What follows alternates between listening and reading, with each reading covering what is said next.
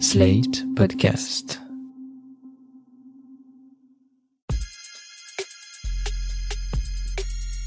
Salut chers auditeurs, salut chères auditrices, bienvenue dans Sans Algo, le podcast qui vous en fait découvrir d'autres. Je m'appelle Mathilde Mélin, je suis journaliste pour Slate.fr et malgré mon nez bouché, j'ai eu envie d'inviter les auteurs et autrices de mes podcasts préférés à ce micro en binôme pour qu'ils m'expliquent un peu comment ils et elles travaillent sur un même sujet ou presque. Dans cet épisode hors série, on va s'attaquer à un gros morceau, les podcasts de faits divers. Et pour en parler avec moi, deux invités et pas n'importe lesquels. Julien Cernobori, bonjour. Bonjour. Et Margot Lanuzel, bonjour. Bonjour. Julien Cernobori, vous avez fait plusieurs podcasts, dont euh, Super Héros, mais ça fait trois ans que vous vous consacrez à Cerno, l'anti-enquête. De quoi ça parle? Alors ça parle de beaucoup de choses. Il y a un fil narratif qui est une des plus grosses affaires criminelles euh, françaises, puisque c'est l'affaire Thierry Paulin, qui est un jeune homme qui dans les années 80 a tué entre 30 et 40 femmes, on ne sait pas, ou même peut-être beaucoup plus. En fait, j'ai un point de départ dans mon podcast qui est que le complice et amant de Thierry Paulin habitait dans mon immeuble, dans le 10e arrondissement à Paris. Et donc j'ai ce point de départ et j'ai pas de point d'arrivée comment dire, ma démarche, c'est un peu d'épuiser l'affaire, c'est-à-dire de tirer tous les fils qui se présentent à moi. Donc, je vais sur les lieux de crime. Je réponds aux auditeurs qui ont connu le tueur parce que le tueur était euh, leur babysitter ou euh, je sais pas quoi, ça s'est déjà arrivé. J'accueille tout ce qui se présente et euh, j'en suis à 80 plus de 90 épisodes aujourd'hui. Donc c'est un truc qui va durer probablement très longtemps parce que je, je n'ai de cesse de tirer des fils en fait dans cette histoire. On va écouter un petit extrait du prologue. Là, j'ai garé mon vélo. Je suis donc rue Le Pic. Et c'est ici que tout a commencé. Ça va? Rien de cassé? Rien de cassé? Je fais un reportage. Ouais. Je travaille sur un fait divers qui a eu lieu dans le quartier il y a 30 ans. D'accord, il s'est passé quoi? Des vieilles dames qui ont été assassinées. Ah merde. Et comment? Par des euh, deux tueurs en fait, euh, Thierry Paulin et Jean-Thierry Mathurin. D'accord. Et euh, voilà, je commence aujourd'hui. je vais sur les lieux des crimes. D'accord, moi j'en sais rien. je vais ici depuis deux ans. Vous êtes d'où Italie. D'accord. Ouais, ouais, ouais. Ok. Vous venez de tomber là avec des rollers. Ouais. Et vous commencez à peine à faire du roller Oui, je commence. Vous avez fait un trou et vous saignez en fait au genou. Oui, mais euh, ça va aller Il y, a pire. ouais, bonne continuation alors. Ah, vous aussi, Moi, c'est Julien. Julien. Ah, bah, enchanté. Salut. Bon courage, merci. Et vous, Margot Lanuzel, vous n'habitez pas dans le même immeuble qu'un tueur en série, a priori. Pas que je sache, non. mais vous vous êtes aussi intéressé à la matière du fait divers, mais sous le prisme des avocats, dans Mon client et moi, qui est un podcast produit par Europe 1 Studio. Comment vous résumeriez ce qu'est Mon client et moi? La démarche de mon client et moi, c'était là où on demande souvent à des acteurs du monde judiciaire de raconter l'affaire qui les a marqués, de leur demander non pas justement l'affaire, mais le client pour un avocat, ce qui est un switch qui permet de traiter la, justice par un biais beaucoup plus humain. Et donc ça donne des résultats très différents en fait. C'est parfois un dossier qui a l'air assez insignifiant sur le papier, mais, mais quand il se tisse quelque chose de particulier entre un avocat et son client, pour plein de raisons, ça peut être parce que il est particulièrement agaçant, euh, particulièrement touchant, euh, parce qu'il ment et que tout à coup la vérité éclate. Enfin, il y a plein de choses qui peuvent se tisser euh, dans cette espèce de huis clos qu'est cette relation-là. Voilà, donc c'était ça l'idée, c'était donner la parole aux avocats pour avoir ce côté un peu coulisses du monde judiciaire, parce que c'est vrai qu'on peut pas enregistrer ce qui se passe dans les tribunaux. Donc là, on a un acteur qui nous raconte ce qui s'y passe, mais pas seulement là, c'est-à-dire depuis la rencontre du client au parloir jusqu'à l'épilogue de l'histoire, qui est bizarre parfois bien après le procès. On va aussi écouter un petit extrait de Mon client et moi. On l'accuse d'avoir assassiné sa mère pour lui voler son argent. Les faits sont vraiment très choquants, avec beaucoup de sang, une multitude de coups de couteau qui ont été portés euh, sur une pauvre femme de 70 ans. Nous sommes en août 2009, à la Courneuve, en Seine-Saint-Denis. Imaginez une de ces barres d'immeubles, des cités HLM typiques des années 60. C'est un jour d'été, vous savez, quand tout va au ralenti. Le crime s'est déroulé dans l'appartement de la victime. Et à côté du cadavre, il y a un homme d'une cinquantaine d'années. Mon client est euh, celui qui va appeler les secours en expliquant qu'il revient euh, d'aller faire son loto euh, quotidien et qu'il trouve dans l'entrée de son domicile sa mère dans une mare de sang avec des blessures sanguinolentes dont il ne connaît pas l'origine et dont il tente de décrire la teneur aux pompiers. On a la retranscription de l'appel. Les secours arrivent sur place. Ils demandent d'abord à l'homme de quitter l'appartement pour prendre en charge sa mère. Et puis, euh, voyant que euh, il était euh, totalement hagard, qu'il aurait, selon les premiers enquêteurs, pas un comportement tout à fait normal, on lui dit restez là. Et puis ensuite, comme il n'y a pas de trace d'effraction, que les secours disent il y a quand même un très grand nombre de coups de couteau, on lui dit bah restez bien là. Donc il va rester bien bien là, et puis il va être placé en garde à vue, déféré, incarcéré, assassinat sur ascendant. À votre avis, et ça c'est une question que je vous pose à tous les deux, pourquoi les gens écoutent des podcasts de faits divers? Qu'est-ce qui les attire vers ce format-là? Parce que quand on regarde un peu les classements, dans le top 10, il y a toujours deux ou trois podcasts qui parlent de faits divers. Qu'est-ce qui, les... Qu'est-ce qui leur plaît? Le mystère, une petite tension, je pense, qui vient perturber la, la réalité et la renforcer un petit peu, j'ai l'impression peut-être un peu d'identification. Enfin, je pense de, de, un fait divers est particulièrement euh, marquant pour quelqu'un quand il y a quelque chose qui ressemble. On se dit, euh, pour une raison ou pour une autre, ça aurait pu être moi. Ça peut être un peu la victime, ça peut être un peu parfois la personne à qui on reproche quelque chose. Dans cet intérêt-là, euh, moi, quand j'ai traité des faits divers dans des contextes tout à fait différents, par exemple en, presse quotidienne, c'était beaucoup ce qui revenait dans l'intérêt des gens. C'était le côté une lycéenne agressée, je dis n'importe quoi, ça peut être votre fille, quoi. Je pense qu'il y a un truc un peu instinctif comme ça. Oui, on s'identifie, en même temps on est content que ça ne nous arrive pas à nous. Exactement. Il y a, il y a un peu de, peut-être un peu de voyeurisme que moi j'assume. Et vous, en tant que journaliste aussi, vous avez ce sentiment que travailler sur des affaires euh, criminelles, il y a un, côté à la fois euh, voyeuriste et à la fois un côté journalistique où vous essayez de rendre un peu compte du monde, d'une partie du monde qu'on connaît peut-être moins? Disons que l'affaire criminelle dans mon podcast est vraiment euh, pas un prétexte parce que c'est une affaire qui est intéressante et qui m'intéresse et qui me passionne et que je découvre et que j'approfondis. Mais pour moi, c'est l'occasion de faire des rencontres. Alors déjà de faire des portraits des victimes, qui étaient des, vieilles femmes. Hein. Euh, c'était Thierry Paulin tuait des vieilles femmes. C'était déjà des femmes un peu invisibles à l'époque, un peu oubliées parce que très vieilles et vivant seules et un peu dans, dans un placard de la société. Et j'essaie de faire des portraits d'elles, de retrouver des traces de qui elles étaient, euh, quel métier elles faisaient, à quoi elles ressemblaient, euh, quel caractère elles avaient, tout ça. Donc j'essaie de, de rassembler ces informations. Et euh, en essayant de rassembler ces informations, je m'intéresse à toutes les personnes présentes en fait qui se trouvent sur mon passage, que ce soit les gens qui habitent dans les appartements aujourd'hui, dans les immeubles où les meurtres ont été commis, ou des gens que je croise dans la rue en me rendant à ces immeubles euh, micro ouverts. Donc pour moi, c'est en fait euh, oui montrer tout ce qu'il y a d'humain autour d'une affaire criminelle, quoi. Nos podcasts se ressemblent pas tellement, mais ça a ça en commun que moi l'affaire criminelle, elle sert un peu de je vais pas dire de toile de fond parce qu'on raconte quand même un procès et que forcément on raconte un peu le dossier derrière je me suis vraiment concentrée sur cette relation et ça veut dire parfois euh, négliger des aspects ou résumer très rapidement des aspects d'une histoire euh, tentaculaire par exemple. Dans un des épisodes, François Saint-Pierre est venu me raconter non pas l'affaire Maurice Agnolet qui dure 30 ans avec de multiples rebondissements et qui a déjà été très bien raconté par euh, Christophe Ondelat entre autres mais plein d'autres, mais un tout petit morceau de cette affaire qui est le dernier procès lors duquel justement il y a un énorme retournement de situation on se rend compte que vraisemblablement son client ment et lui est associé à ce mensonge. Et c'est ce qui se passe en son fort intérieur à ce moment-là qui m'intéressait. Et ça conduit, et c'est pas un exercice très facile, à résumer l'affaire Agnolène de la manière la plus courte possible, parce qu'en fait, c'est pas ça qui m'intéresse, quoi. L'histoire, le fait divers, parfois est réduit à, une place beaucoup plus petite pour se concentrer sur vraiment ce qui se noue euh, entre l'avocat et son client. Qu'est-ce qui a fait que vous avez tous les deux décidé de vous intéresser plutôt aux humains et à ce que le fait divers peut provoquer chez eux, qu'ils le sachent ou pas. Par exemple, pour les habitants des immeubles qui vivent dans les immeubles où il y a eu des crimes dans Cerno l'anti-enquête, ils savent pas forcément qu'il y a eu un crime dans leur immeuble. Qu'est-ce qui a fait que vous aviez envie d'aller gratter du côté des émotions plutôt que de raconter le fait divers?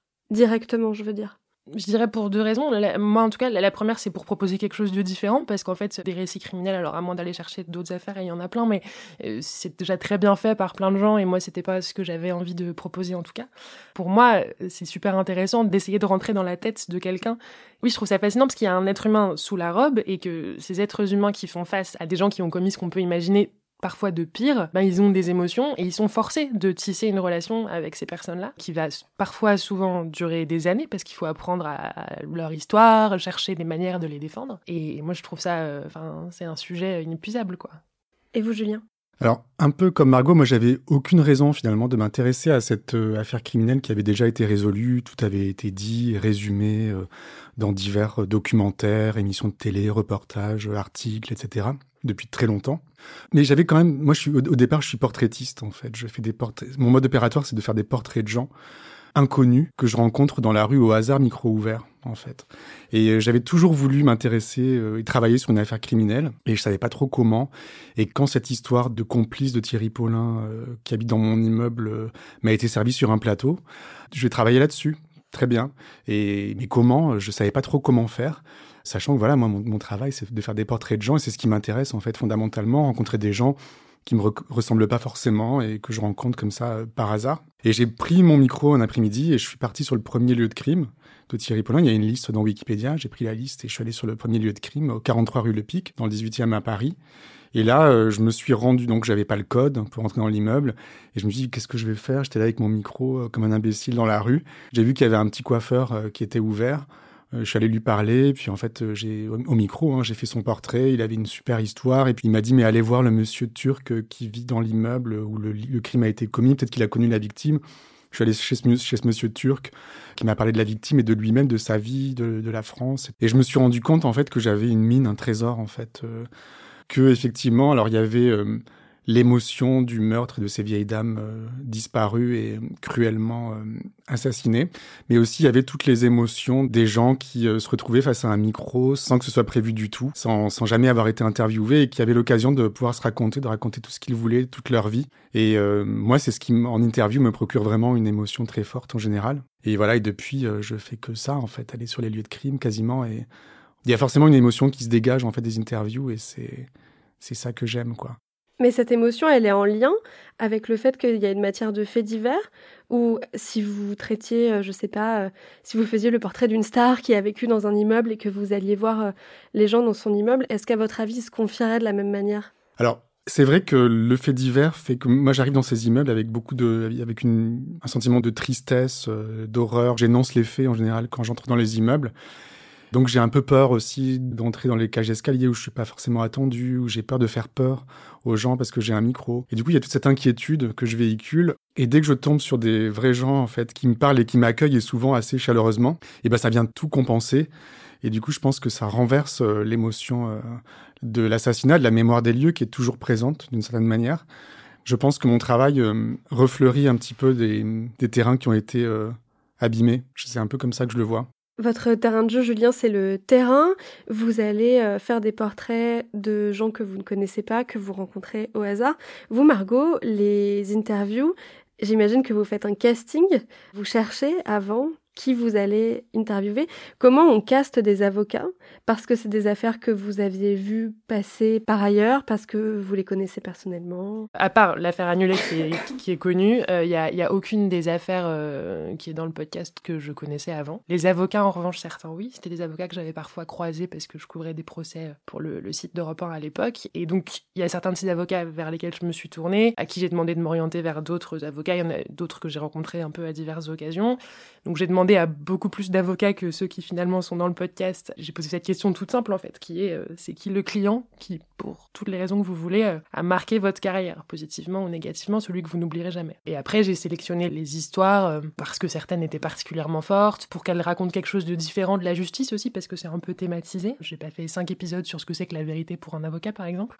Donc voilà, ça a été parfois des refus, ça a été parfois des avocats qu'il a fallu travailler un peu au corps pour qu'ils acceptent de le raconter de la manière dont je voulais qu'ils le racontent c'est-à-dire en, se confiant, en racontant ce qu'ils avaient ressenti à des moments, ce qui n'est pas toujours simple quand on est un avocat et que par exemple vos clients peuvent aller écouter ce podcast sur internet avant de venir vous voir. C'est quelque chose auquel ils n'avaient pas forcément pensé, mais on me l'a dit après. Il y a aussi des avocats qui m'ont dit que ça les intéressait pas du tout ou que, enfin voilà, mais euh, mais globalement, euh, ils ont plutôt, je pense, euh, ceux qui l'ont fait, trouvé que l'exercice était différent. Et parfois, euh, par exemple, François Saint-Pierre, qui avait déjà raconté cette affaire annulée, il n'y a pas que lui dans le podcast, mais m'a dit qu'il ne l'avait jamais, jamais raconté comme ça. Je lui ai demandé vraiment de faire un, travail euh, d'introspection euh, assez différent, quoi.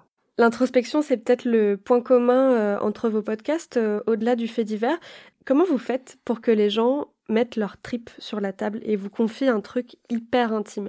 Est-ce qu'il y a des techniques euh, d'interview? Est-ce que c'est du feeling au moment?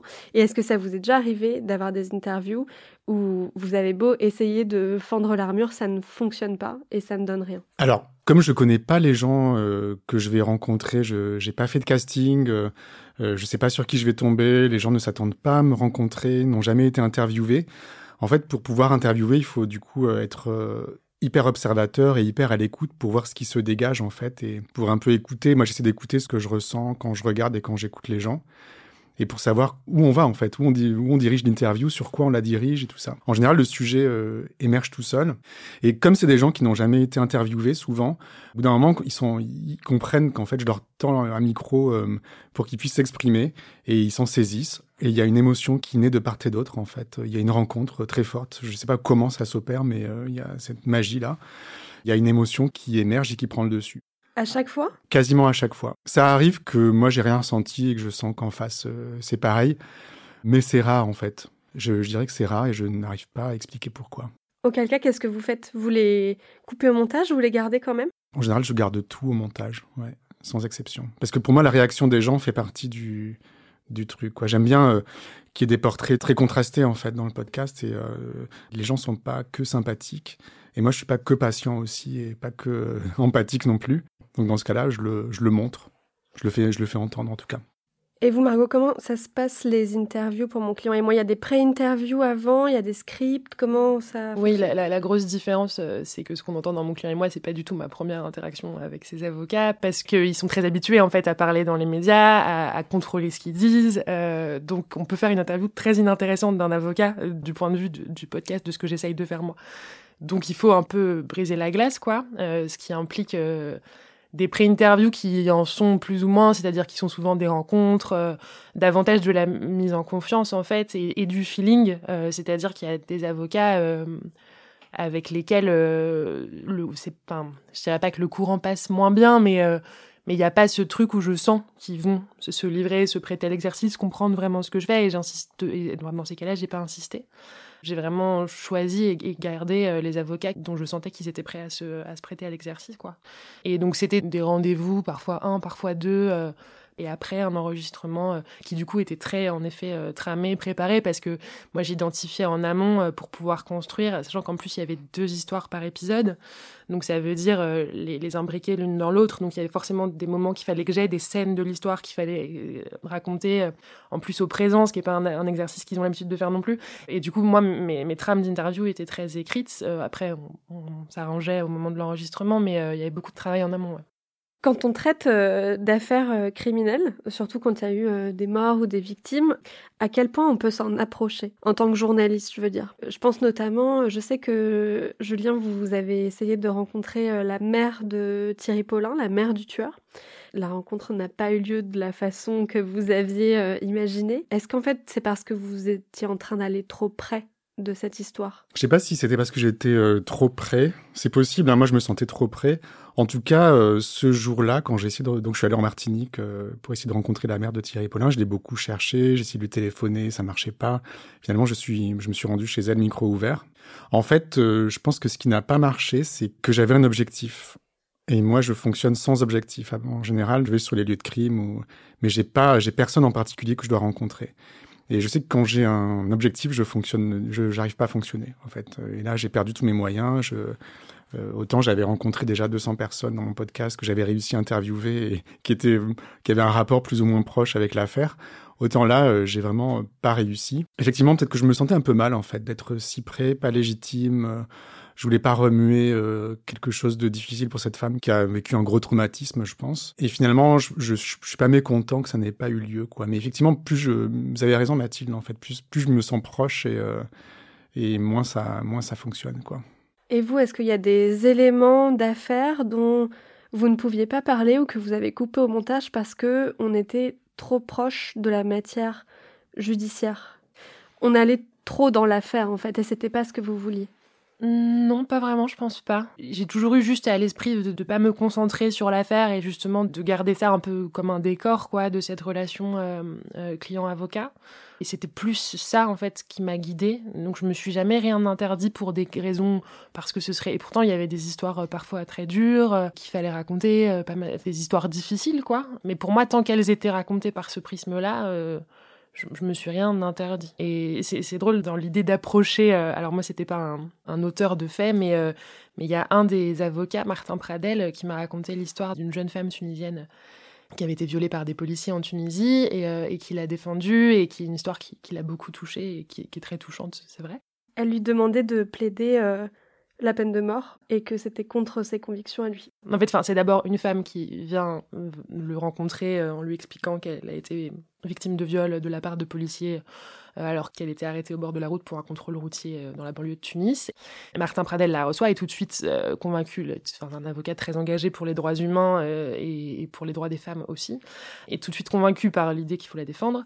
Sauf qu'au premier rendez-vous, ça ne ressort pas, puis au bout de 3-4 rendez-vous, elle, lui dit comme si c'était une évidence qu'elle veut que ses agresseurs soient condamnés à la peine de mort, ce qui est évidemment un problème très important pour un avocat très attaché aux droits humains en France. Et cette jeune femme, parce que moi en fait je raconte à chaque fois un peu l'histoire des clients par le biais des avocats, et uniquement par ce biais, c'est d'ailleurs, enfin c'est assumé, euh, c'est vrai que je ne cherche pas à faire une enquête sur les histoires indépendamment de ça, c'est j'ai le récit de l'avocat avec euh, ses parties pris, mais j'en suis tout à fait consciente. Et donc, j'ai brossé dans l'épisode le podcast de cette femme à travers les yeux de Martin Pradel. Et il a été question que je la rencontre parce qu'il me l'avait proposé qu'elle était à Paris à un moment. Et puis ça s'est pas fait à cause du Covid.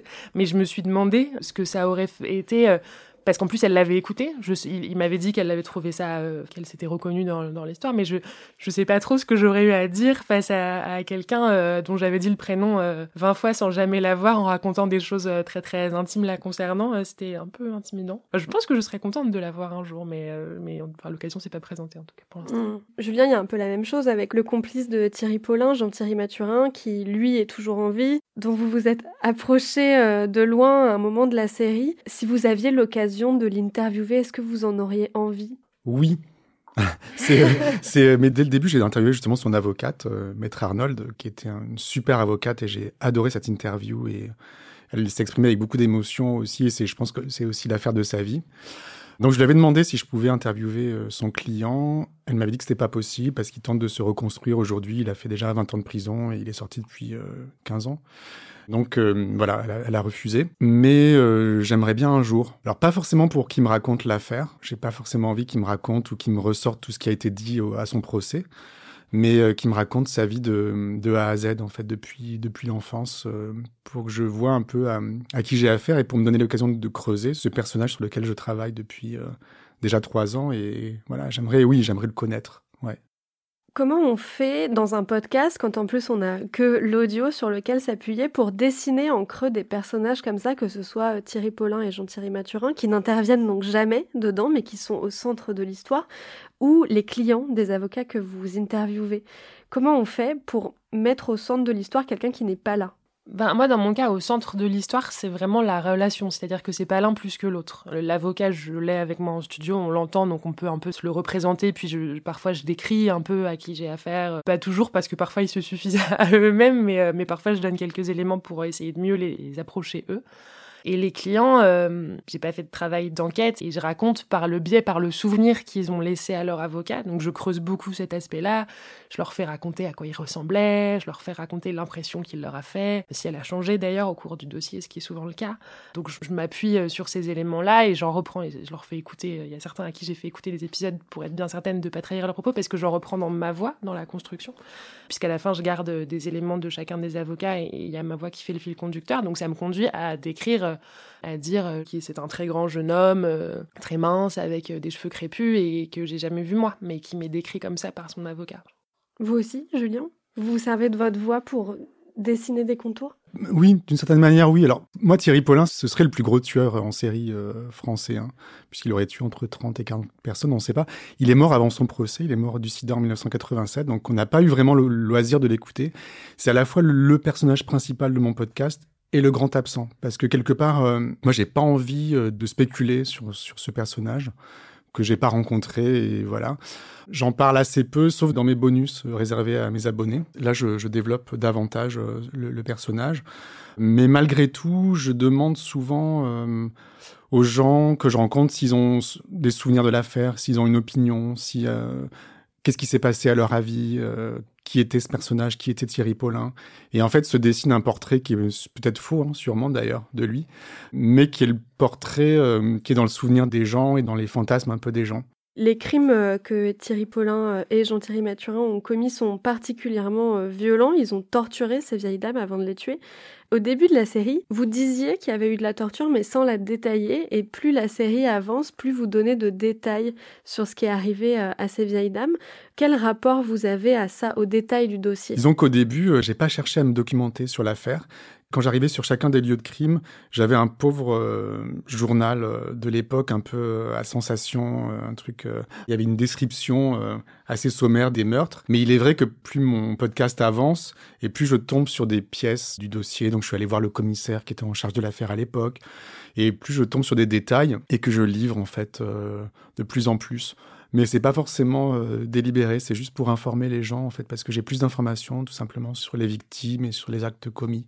Après, c'est pas ma passion hein, de décrire euh, les atrocités, mais bon, ça fait partie du truc. En fait, il faut aussi en parler. En allant chez le commissaire laitier, j'ai vu euh, certaines photos parce qu'il a conservé les dossiers de l'affaire. Donc j'ai vu des photos et je me suis rendu compte en fait à quoi j'avais affaire et du caractère vraiment horrible et sordide de cette affaire, quoi. Donc oui, j'hésite moins à en parler peut-être mais je m'en étais pas rendu compte. Vous, c'est quelque chose auquel vous pensez, Margot, quand vous interviewez les avocats, de ce qu'ont vécu les victimes et comment elles peuvent percevoir le récit que va en faire leur avocat? Si c'est un avocat de la défense qui vient raconter son point de vue, c'est forcément un point de vue d'avocat de la défense. Et donc là, je me demande qu'est-ce que ça peut faire d'écouter ça quand on était sur le banc d'en face. Alors à ceci près que c'est parfois des dossiers où les avocats de la défense racontent à quel point les parties civiles les ont émus et comment il s'est passé quelque chose entre les deux bancs. Et ça m'intéresserait de savoir, j'ai que les retours de certains avocats qui m'ont dit qu'ils avaient fait écouter à leurs clients pour ceux qui sont à l'extérieur euh, et qu'en tout cas ils s'étaient pas sentis trahis. Mais il y en a d'autres, par exemple, il y a une histoire à laquelle je pense euh, qui est celle de Dorothée Bizassia Bernstein, euh, qui est une avocate pénaliste euh, brillante et très sensible et qui, elle, m'a confié une histoire. C'est une de celles qui m'ont appelée au moment de la saison 2. C'était l'histoire d'un jeune homme qui était accusé de viol et qu'elle défendait quand elle était jeune et au début de sa carrière. Mais pas tant que ça au début de sa carrière, je pense qu'elle exerçait depuis, je sais plus, mais quelque chose comme 5 ans et elle avait défendu beaucoup d'hommes accusés de viol sans avoir jamais de problème. Et puis en fait, elle s'est retrouvée euh, à défendre cet homme-là au procès, assise face à ces deux victimes parce que la configuration du tribunal était un peu particulière. Alors il n'y avait pas l'avocat devant les victimes mais à côté, donc elle avait les victimes vraiment en face d'elle. Euh, enfin les victimes, les plaignantes euh, à ce moment-là, dont une qui lui ressemblait beaucoup, qui la regardait droit dans les yeux et qui, dit-elle, avait l'air de lui dire comment tu peux être de son côté quoi. Et elle raconte ça, et il s'avère qu'en fait ça réveille en elle une histoire qu'elle a vécue quand elle était jeune, et c'est le début d'une transformation de sa manière de, travailler et d'aborder sa vie personnelle dans son métier. Et par exemple, cette jeune femme-là, dont j'ai aucune idée de l'identité, de ce qu'elle fait aujourd'hui, de quel âge elle a, j'en sais rien, je, ne connais que cet échange de regards et ce qui s'est passé entre elles deux pendant ce procès. Je sais pas, peut-être qu'elle l'a écouté, peut-être qu'elle l'écoutera, et j'y pense parfois, ouais. Je me, je me, dis que je m'approche beaucoup de la vie de ces gens-là, euh, un peu malgré eux, quoi. Du coup, la question de l'anonymat, elle se pose pas vraiment, puisque avant de vous raconter l'histoire, les avocats anonymisent déjà quelque part. Vous n'avez pas accès à toutes les informations du dossier? Alors déjà, c'est que des dossiers définitivement euh, jugés. Il n'y a plus aucun secret d'instruction ou quoi que ce soit. Toute façon, un avocat viendra pas raconter quelque chose qui est pas, enfin, en tout cas pas comme ça, si c'est pas terminé. Et ensuite, moi, j'ai pris le parti de jamais donner l'identité d'un client. Donc, c'est-à-dire qu'en fait, euh, comme ce que je veux, c'est qu'on se concentre sur la relation. Il y en a deux qui sont un peu connus. Il y a l'affaire Agnolet et il y a l'affaire, euh, il y a l'affaire, enfin, un complice présumé de l'évasion d'Antonio Ferrara. Et je ne dis jamais dans aucun de ces deux podcasts-là qu'il s'agit de ces deux affaires connues. Parce qu'en fait, si on est un mordu de faits divers et que je vous dis que c'est une affaire qui dure depuis 30 ans, que le client est très cynique, qu'il y a trois procès, dont le dernier qui se passe à Rennes avec un rebondissement fracassant, tout le monde reconnaît l'affaire Agnolet, pour qui est passionné de faits divers. Et si on l'est pas, eh ben c'est pas grave en fait. Ce qui m'intéresse, c'est ce qui s'est noué entre François Saint-Pierre et son client. Et si je dis aux gens, c'est l'affaire Agnolet, ça crée un truc, on se dit, ah mais c'est quoi déjà l'affaire Agnolet, puis ça sort de là où je veux aller en fait. Cerno, c'est un podcast indépendant que vous faites pratiquement euh, tout seul. Euh, mon client et moi, vous l'avez fait, Margot, pour euh, Europe 1 Studio. Comment vous avez fait le choix, soit de le faire en indé, soit de le proposer à un studio? Qu'est-ce qui vous a motivé à aller d'un côté ou de l'autre? Bah, moi, j'étais dans une position où je, travaillais à Europe 1, en fait. Et Europe 1 Studio euh, se développait et, je me suis dit qu'il y avait un format justice à imaginer. Et c'est là qu'on a pensé à ce lien client-avocat. Donc, à la base, il y a vraiment une réflexion euh, collective. Euh, et, et, un travail aussi collectif. C'est-à-dire que c'est moi qui ai fait le, la sélection des avocats, les interviews, euh, l'écriture évidemment, mais euh, toujours avec une productrice euh, qui était Adèle Ponticelli pour la saison 1 et Fanny Rascle pour la saison 2 et qui m'ont accompagné, aidé à choisir ce qu'il fallait couper ou pas, parce que moi, pour le coup, j'étais limitée par le, par le temps et j'avais envie de garder des choses exceptionnelles, mais qui n'allaient pas dans mon histoire. et donc, elles étaient là pour me dire qu'il fallait les enlever, pour plein d'autres choses d'ailleurs. Donc, donc ça s'est fait comme ça, en fait. J'ai pas proposé un projet à Europe 1 Studio. Et vous, Julien, pourquoi le faire en indé Alors moi, au départ, c'est un projet que j'avais imaginé quand j'étais chez Binge Audio. Donc j'étais directeur artistique euh, de Binge Audio. Et euh, comme j'avais beaucoup de travail, beaucoup de responsabilités, au moment de sortir le, le podcast, euh, j'ai un peu pris peur parce que je me suis dit bon bah ça veut dire qu'il faut que j'ai un réalisateur, que j'ai un assistant, tout ça. Et pour moi, il fallait vraiment que je me confronte au montage tout seul parce que pour moi le montage c'est vraiment de l'écriture en fait et je voulais vraiment le travailler sur cette série comme un écrivain en fait. Prendre le temps de, de, la tisser de l'écrire quoi au montage. Euh, et donc je suis parti de Binge Audio juste avant de lancer cette série. Et aussi parce que d'expérience euh, comme comme c'est une c'est un truc qui est un peu invendable en fait c'est que un mec qui travaille sur un fait divers euh, qui a 35 ans, qui a déjà été résolu, tout a été dit, il y a eu 400 documentaires dessus, euh, il y a a priori rien à trouver, et qui dit, bon, en fait, je vais en faire euh, peut-être 50, 100 ou même beaucoup plus d'épisodes, travailler des années dessus. En fait, tout le monde me... Si j'avais dû convaincre quelqu'un, on m'aurait rionné, quoi. Et au moins, là, je n'ai de compte à rendre à personne, sauf à mes auditeurs. Au moins, je suis à l'abri d'un, je sais pas, d'un rédacteur en chef ou d'un actionnaire qui débarquerait qui me dirait bon maintenant ça suffit, t'as fait 50 euh, épisodes et euh, enfin ou 90 et euh, là on en a marre et il faut que tu conclues. voilà là je au moins j'ai toute liberté pour étirer cette affaire puisque c'est mon but en fait c'est une anti-enquête donc je prends mon temps et je vais à des endroits où j'avais pas prévu d'aller donc il faut que je sois seul à mon avis pour être vraiment auteur quoi. Comment on sait soit qu'on a fini de travailler sur cette affaire, comment vous saurez que c'est le point final, soit que c'est bon, on a ce qu'il faut pour une saison et on va s'en tenir à ça. Moi, en ce qui me concerne, on a fait une saison 1 où on construisait un format qui après est devenu assez évident au fur et à mesure, mais au début on se disait quand même que c'était et nouveau sur la manière de le faire, et en plus le fait d'imbriquer deux histoires comme ça était pas forcément, euh, ça a été un peu le jus de crâne euh, à la base. Donc la saison 1, on s'était on s'était dit qu'on faisait cinq épisodes, et en fait c'était beaucoup de travail parce que du coup c'est deux très longues interviews qu'il faut imbriquer, donc ça implique de trouver les histoires par deux en fait. Parfois j'avais une très bonne histoire sur un thème et il fallait que je trouve la deuxième, et du coup c'était une des premières que j'identifiais dans la construction de la saison. Et puis on attendait, on attendait, et j'avais toujours pas la seconde. Donc on s'est dit qu'on faisait une première euh, saison à 5. Et du coup, on a gardé le même travail pour la deuxième, euh, aussi parce que je faisais pas que ça à Europe 1 et que le temps était pas infini. Je pense qu'on aurait pu en faire plus. Je pense aussi qu'on n'aurait pas pu en faire sans parce que c'était pas complètement inépuisable dans les leçons que ça tire en fait. Même si le fait qu'il y ait deux histoires vise à ce que ce soit pas conclusif, que ce soit pas la vérité selon tel avocat parce que ça donne toujours un peu de perspective au sujet, mais n'empêche que on traite, je sais pas, le, client qui fait peur, le, client qui ment, le client qui touche particulièrement ou la victime quand on est sur le banc de la défense. Bref, une fois qu'on a fait ça, il y a très vite des histoires qui se font écho les unes aux autres et je voulais de toute façon, j'aurais voulu qu'on s'arrête avant d'avoir épuisé le format. Pour ma part, euh, je me jette dans les bras du hasard, en fait. Donc finalement, j'ai des choses assez différentes. J'ai terminé la saison 4, qui s'est euh, en fait dirigée sans que vraiment je, je l'ai prévu sur une histoire de, de fantôme. Hein. C'est ce qui a été dit, c'est ce qui s'est passé, c'est la, piste que j'ai suivie. Et j'ai senti à un moment que j'étais dans une fin de piste euh, de fantôme, j'avais plus grand chose à dire, envie de passer à autre chose aussi, parce que j'avais pas forcément envie d'approfondir à ce moment-là. Peut-être que ça reviendra cette histoire, mais là pour le moment j'avais envie d'arrêter. Et moi-même étant un peu euh, travaillant seul, donc je suis un peu épuisé. Euh, donc j'essaie d'épuiser une affaire, mais qui m'épuise aussi en même temps. Donc euh, je suis allé, voilà, demander conseil à mon écrivain préféré en fait, qui est aussi un peu le vôtre, je sais, Mathilde, Philippe Janada. Il les épuise aussi, les affaires, et dans son dernier livre, page 594 précisément, il dit que chaque fait divers, il faut vraiment l'épuiser pour, pour, si on veut travailler dessus. Donc je suis allé lui poser la question pourquoi, et euh, je lui ai demandé en fait euh, comment faire en fait pour, pour épuiser une affaire sans s'épuiser.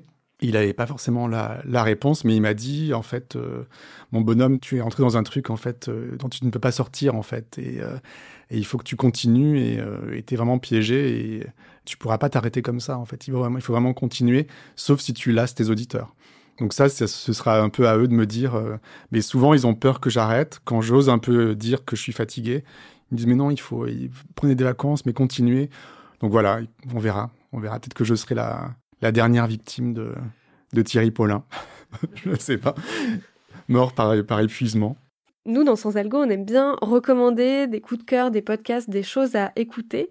Est-ce que vous avez, l'un et l'autre, un podcast doudou?